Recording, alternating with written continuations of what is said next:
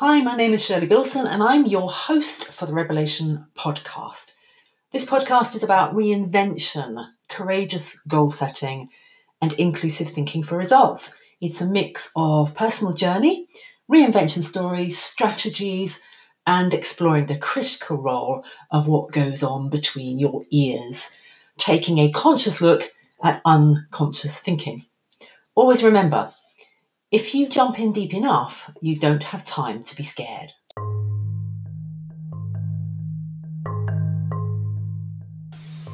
Good morning. Just want to close out this week, rather, you know, the weekday week. Obviously, we still have a weekend, but this week uh, by talking about the Mental Health Awareness Week, which has been happening. I don't know if it's worldwide or just UK. And as with most things like this, people jump on it, use it as an opportunity because that's what you're supposed to do to market or to get their message out there or to just demonstrate solidarity. Nothing wrong with any of that. But I want to share with you why I'm not doing any of that. The first reason is that whilst I wholeheartedly support and agree with the fact that moving mental health out of a taboo state is absolutely a positive thing. There's, there's, I couldn't fault that, and why would I? Why would I? It's important that we move things out of taboo states because then we prevent people being quite so vulnerable.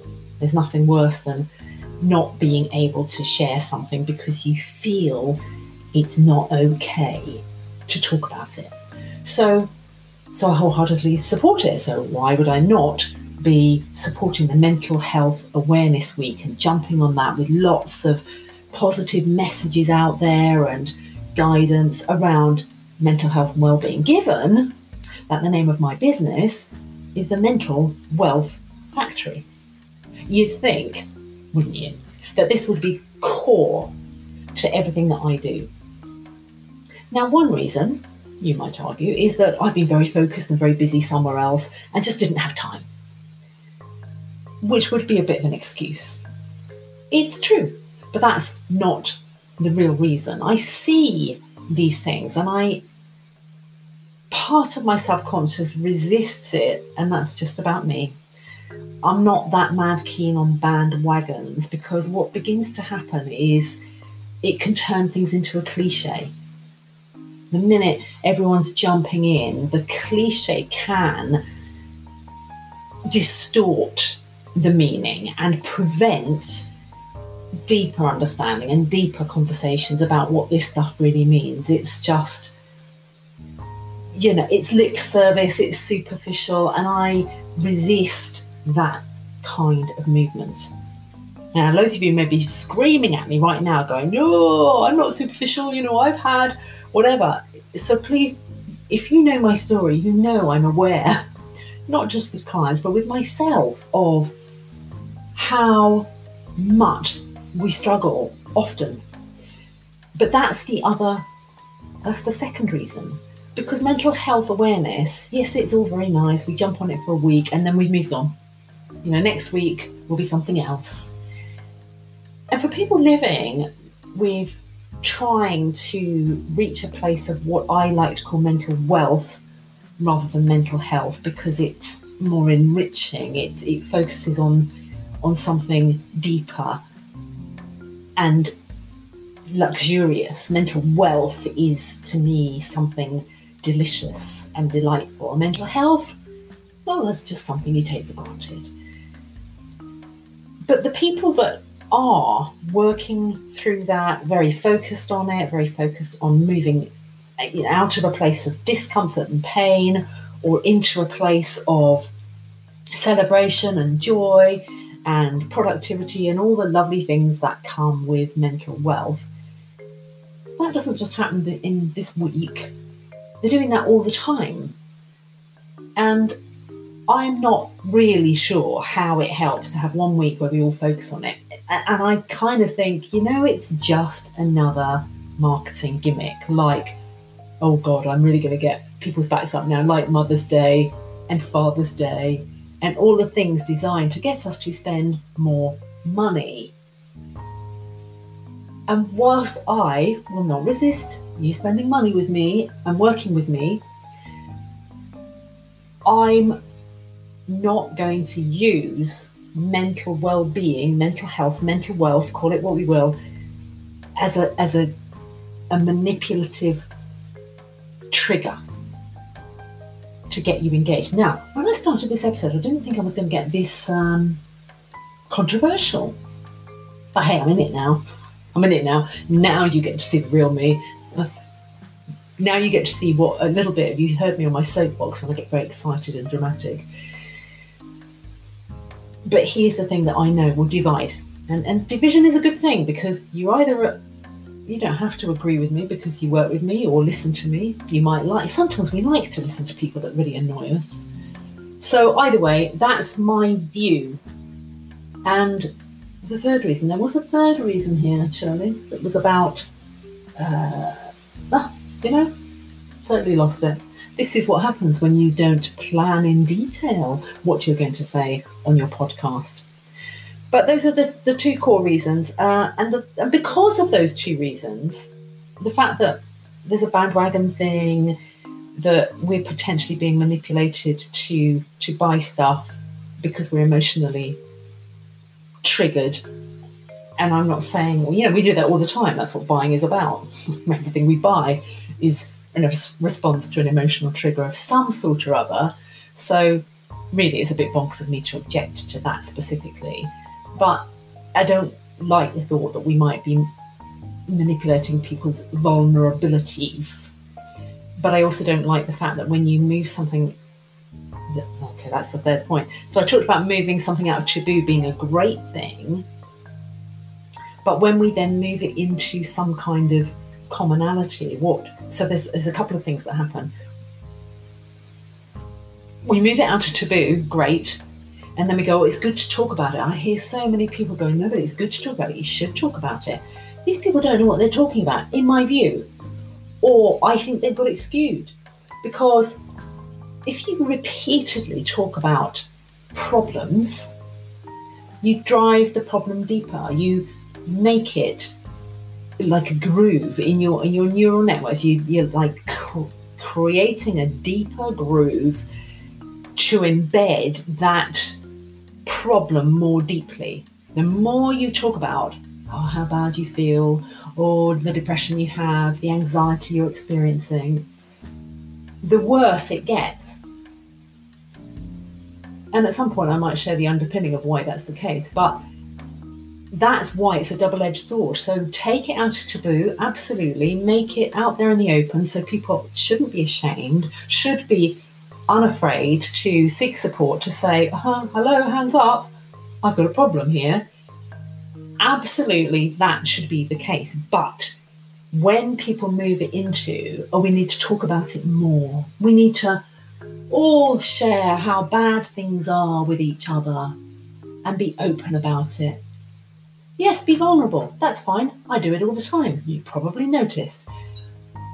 But don't keep repeating how bad a problem is. Don't keep having conversations with people about what's upsetting you, what's irritating you, what's frustrating you. Says she as she shares what's frustrating her. Listen, I don't always have to take my own medicine. But I hope I'm conveying, and I hope you can see it because, and if you don't, if you're doubting, you think you're still going, you've got your arms crossed listening to me go, gosh, she's talking utter gibberish today just try it for a moment. Get yourself in a lovely, relaxed, happy state. Think of something nice that's happened. Don't just think about it, actually talk it out loud. So, talk out loud about something nice that happened. Let me give you an example. So, yesterday, if you listen to the podcast, I've been going through all kinds of technological nightmares.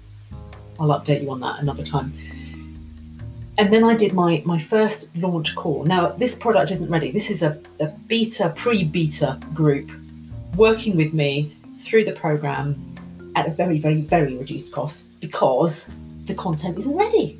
They're working through me updating, deleting, moving, and we did the launch call and it, I loved it. It was just wonderful. I got excited. I was sharing what was on the call. I was beginning to be excited about the content, about what was in it, about the changes being made.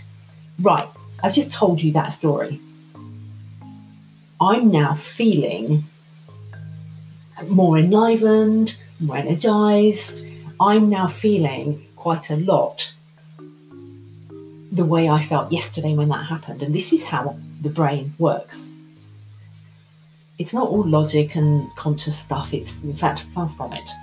So when you do that, what I'm doing is I'm giving messages to my brain and my body that say, "Oh, remember that thing that made you feel really great? Let's let's do that again." Your subconscious is going to deliver physical sensations that align with how you felt and so you can feel that way again because it's all part of a, a rich what I describe as a pattern, pattern matching. So do that.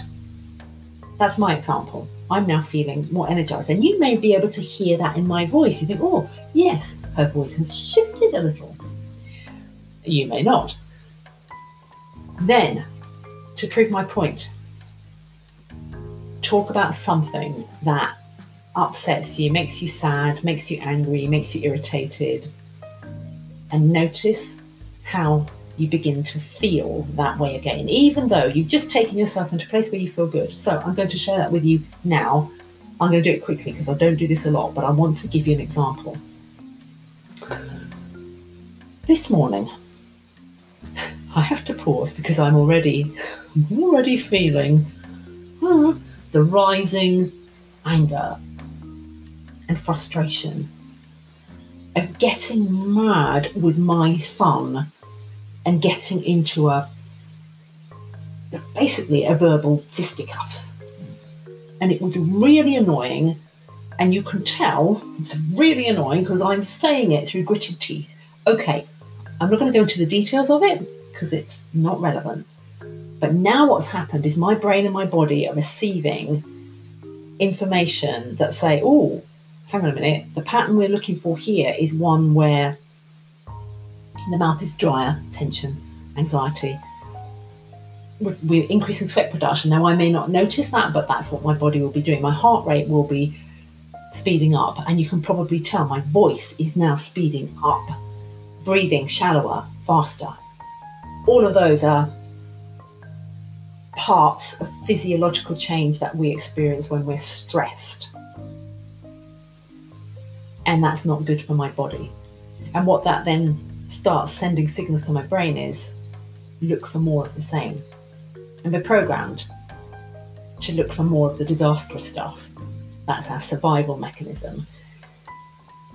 So, if you're still with me, the point I'm making is the main point why I'm not supporting Mental Health Awareness Week, why I don't want to keep talking about the problems that we have and pressing people, pushing people's emotional triggers and ma- manipulating people's vulnerabilities and discouraging people from manipulating their own vulnerabilities by overly repeating, overly sharing what upsets you, what makes you feel bad. And I want to be clear I am in no way suggesting that what you do is suppress, which is what used to happen. So remember, I'm saying great to pull it out of taboo and, and great to increase awareness. So the whole idea of mental health awareness, yeah, great, move it out of taboo.